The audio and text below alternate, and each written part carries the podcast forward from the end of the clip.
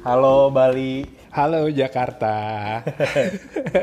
Gimana keadaan Jakarta? Um, aman aman. Bali aman. Aman, mulai rame. Oh iya. Kayaknya menjelang tahun baru, akhir tahun ya. Oh iya betul Desember. Hmm. Anyway, di beberapa episode sebelumnya kan kita dengar uh, tamu kita Kandi itu bilang kalau uh, dia agak sedikit kaget gitu ketika ternyata di perguruan tinggi yang dia suka, yang dia udah idam-idamkan, uh, ternyata ada banyak hal yang nggak diajarkan di sana gitu, terutama menurut dia tentang interpersonal skill gitu dan cara berhubungan sama orang lain lah gitu. Nah ini hmm. sebenarnya jadi bikin aku kepikiran dan pengen uh, ngajak kamu ngobrol nih tentang ini. Jadi tentang hal-hal okay. yang nggak diajarkan di sekolah. Oke, jadi ini kayak kebalikannya dari algoritma gitu ya, yang udah diajarin di sekolah tapi habis itu nggak kepake berarti. Iya. Iya. Nah, okay, uh, eh, okay. kayak itu aja contohnya ya uh, dari uh, algoritma itu aku bi udah bisa narik satu hal nih ya sebenarnya eh, nggak uh, diajarkan hmm. sama sekolah. Menurutku hmm. sekolah itu nggak ngajarin kita buat fokus ke sesuatu yang kita benar-benar hmm. suka. Ya kebayang nggak sih dulu aku dengan mamaku yang super Asian parent ya. I have to thrive di semua subjek pelajaran gitu, bahkan pelajaran yang aku nggak suka gitu. Um, hmm. Now that I I have always known that aku tuh sukanya art gitu ya dan menggambar gitu dan uh, mungkin sedikit pelajaran sosial gitu tapi ya aku hmm. harus juga thrive di fisika, kimia, matematika dan lain-lain gitu. Uh, sampai aku nyadar kalau pas udah gede aku mikirnya gila ya semua waktu yang aku habiskan buat mempelajari pelajaran-pelajaran yang nggak penting ini sebaiknya mungkin dilakukan buat aku latihan painting gitu ya latihan latihan gambar gitu disclaimer dulu disclaimer dulu nih ya, ya. nggak penting nih buat buat kita ya iya nggak penting buat, buat kita betul betul betul bukan buat dunia kontekstual ini. hmm, sama sih kurang lebih aku uh, but to be honest aku nggak merasakan pressure itu dari orang tua tapi aku ngerasain uh, rewardnya. Oke. Okay. Aku lebih dapat reward ketika aku uh, uh, unggul dalam um, mata pelajaran mata pelajaran atau topik-topik yang yang udah ya maksudnya yang biasa lah kayak matematika, yeah. apa IPA gitulah, ilmu yeah. pengetahuan alam, biologi dan lain-lain. Jadi uh, tapi ketika aku uh, unggul dalam bidang misalnya bahasa gitu itu nggak rewardnya tuh nggak segede pujiannya tuh nggak seheboh kalau aku uh, bag, nilainya bagus dalam matematika dan ilmu-ilmu pasti lainnya. Iya. Aku kan kayak di beberapa episode dulu aku juga sempat cerita aku sempat sampai sempat ikut kompetisi juga untuk uh, urusan bahasa ini. Tapi ya beda sambutannya. Padahal itu udah kompetisi loh. It's bahasa gitu ya. Ya hmm. walaupun mungkin I don't know, hopefully kurikulum sekarang udah berubah ya, tapi I think waktu kita uh, dulu sekolah itu yang hmm. yang kita rasain gitu. Ya. Sebagai yeah. anak perantau yang hmm. uh, aku menghabiskan SMA aku di uh, Kalimantan walaupun I have a fair share of experience uh, tinggal di Jawa Barat juga yang notabene-nya lebih lebih kota besar ya dari hmm. uh, Kalimantan dari Sanggau tempatku uh, SMA. Ketika lulus aku masih uh, terkaget-kaget loh ternyata banyak banget pilihan jurusan yang aku nggak pernah tahu sebelumnya pilihan jurusan dan profesi. Ya. Aku aja yang yang sering pindah-pindahan tuh nggak terekspos gitu sama hal ini gitu. Apalagi uh, temen-temenku yang born and raised di uh, kota kecil, aku ngebayanginnya ya makin aja uh, pilihan mereka tentang pekerjaan tuh jadi limited gitu loh. Hmm, hmm. Uh, aku juga hmm. waktu begitu lulus tuh pikiranku adalah oke okay, aku suka gambar arsitek kali ya gitu. Yeah. Ya. Uh, itu yang aku bayangin gitu tanpa pernah banyak tahu ada ada percabangan yang yang banyak banget.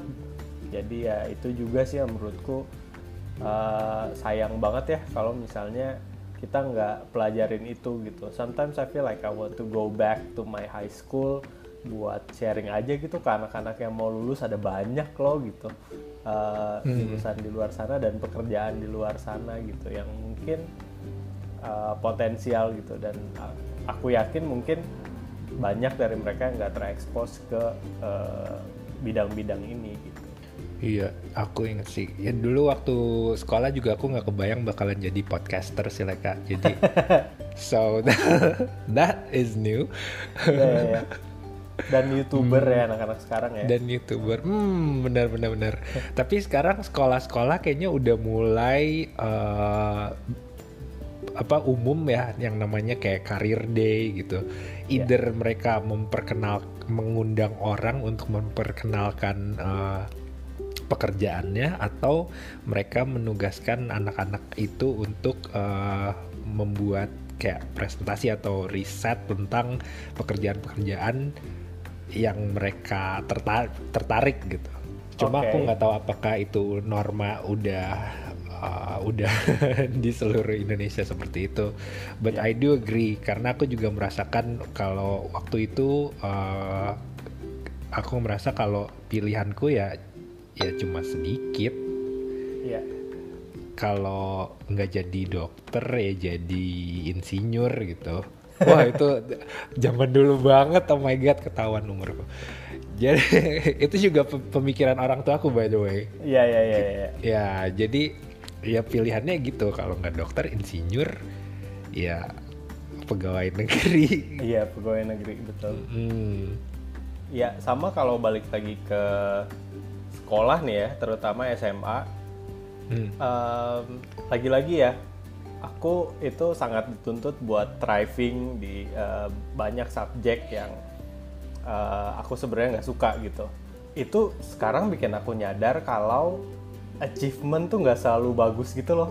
Hmm. Achievement can be a terrible trap gitu loh. You can basically achieve anything gitu, uh, semua award gitu. Cuman apakah you really want this achievement apakah achievement ini bermanfaat gitu buat buat hidupmu seterusnya itu kadang belum tentu gitu I was once ikut olimpiade kimia hmm. dan waktu itu menang walaupun it was stressful to me. It hmm. was stressful up to the point where aku ke psikiater gitu loh for the very first time in my life and it was in high school. Karena aku nggak mau kayak nggak mau ngecewain sekolah gitu. Nggak mau ngecewain provinsiku gitu. So I have to okay. thrive gitu.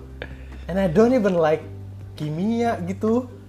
I just happen to be the best at my school at that time terus the best at my city at that time tapi ya itu dia sebenarnya bukan itu yang mau aku achieve gitu So ya yeah, back again, menurutku ada sistem yang salah sih ketika apa ya pembelajarannya tuh nggak nggak berbasis yang sangat kontekstual yang memanfaatkan yeah, yeah. Uh, dan mencari tahu potensi setiap anak tuh sebenarnya ke mana sih uh, fokus ke situ gitu. Aku jadi keinget-inget lagi nih pengalaman-pengalaman masa kecil mereka yeah. di di masa-masa sekolah dasar ketika aku diikutin banyak banget lomba segala macam lomba diikutin for some reason sampai ada suatu waktu aku nggak mau pergi gitu karena aku nggak mau ke lomba lagi yeah. tapi attention kayak perhatian dari orang tua dan perhatian dari orang lain ketika kita berprestasi itu it was addictive buat aku kayak aku seneng yeah. nerima perhatian itu gitu jadi aku harus ikut even though aku sebetulnya nggak pengen-pengen banget kayak yeah, gitu yeah, loh yeah. kayak gitu apa lingkaran setannya sih pada saat itu ketika kamu lulus SMA nih uh, hmm. kamu kan pertama kali merantau, pertama kali jauh dari rumah kan uh, ketika lulus SMA ya. Iya betul. Um, kalau kamu ingat-ingat ada nggak sih hal yang bikin kamu kaget gitu? Yang bikin aku kaget adalah ternyata duniaku kecil gitu. Iya. Yang aku pikir udah di on the top of the world gitu kalau waktu, waktu masih SMA masih kecil lah ya pikirannya we're on the eh, kita on the top of the world tapi ternyata duniaku sempit gitu cuma itu aja yang aku kenal. Begitu aku selesai SMA keluar tiba-tiba aku berhadapan dengan begitu banyak uh, orang dari latar belakang yang berbeda. Yeah. itu kayak itu benar-benar bikin kaget sih buatku. Kalau aku juga kalau ingat-ingat masa awalku tinggal sendiri gitu ya setelah lulus SMA jadi sadar kalau di sekolah itu kita nggak diajarin tentang adulting gitu tentang how to survive on our own gitu.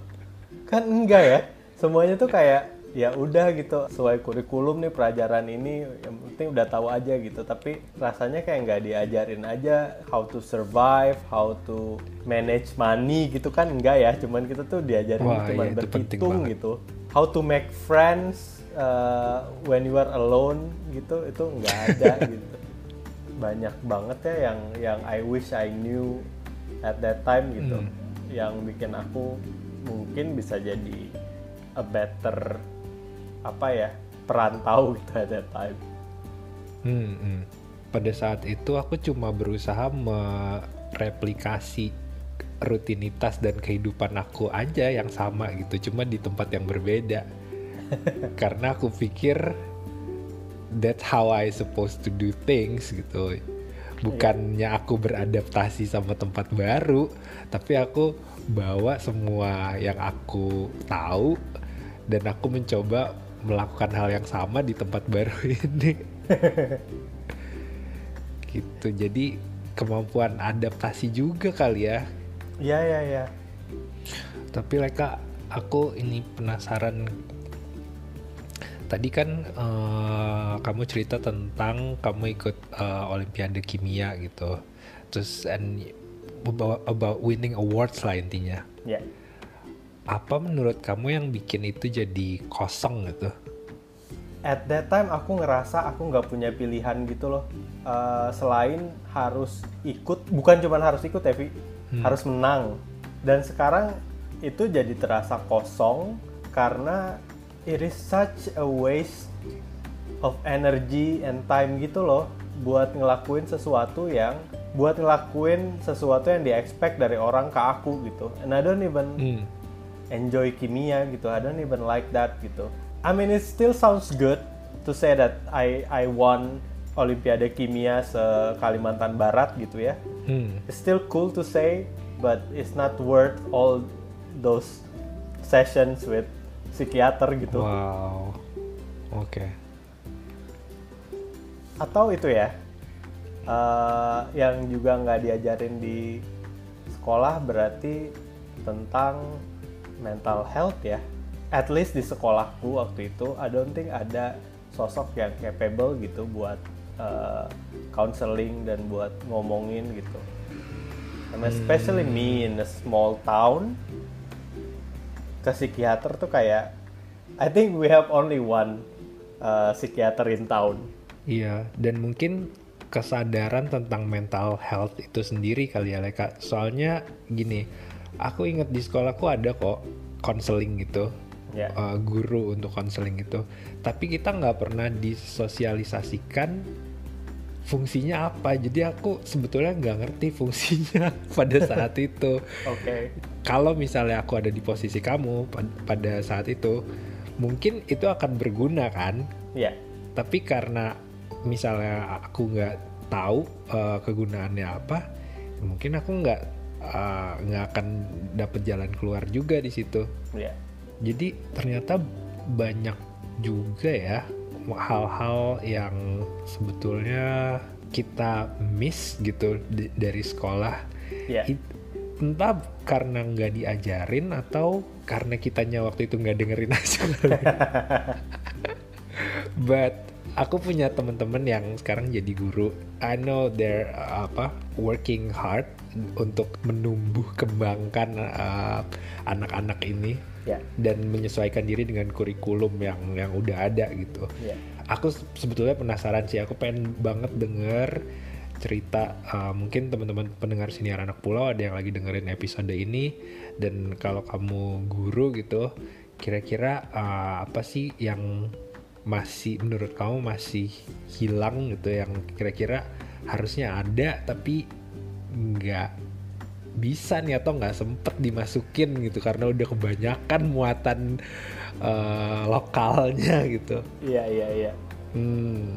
Mungkin disclaimer juga ya uh, di akhir-akhir. Hmm. I'm not blaming this on uh, teachers karena hmm aku ketemu banyak banget guru-guru yang uh, luar biasa gitu tapi hmm. mungkin sistem kurikulum pada saat itu pada saat kita sekolah dan pada hmm. di di tempat aku sekolah uh, hmm. waktu itu mungkin nggak berfokus ke hal-hal ini aja gitu. I, I I don't blame it on on on teachers. I I have a very high respect for them. Hmm.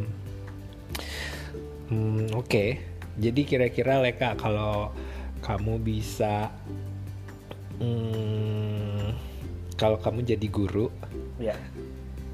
mata pelajaran apa pun, ya. ini nggak harus mata pelajaran yang udah ada ya, kamu bisa come up with your own mata pelajaran gitu. Oke. Okay. Kamu mau jadi guru apa?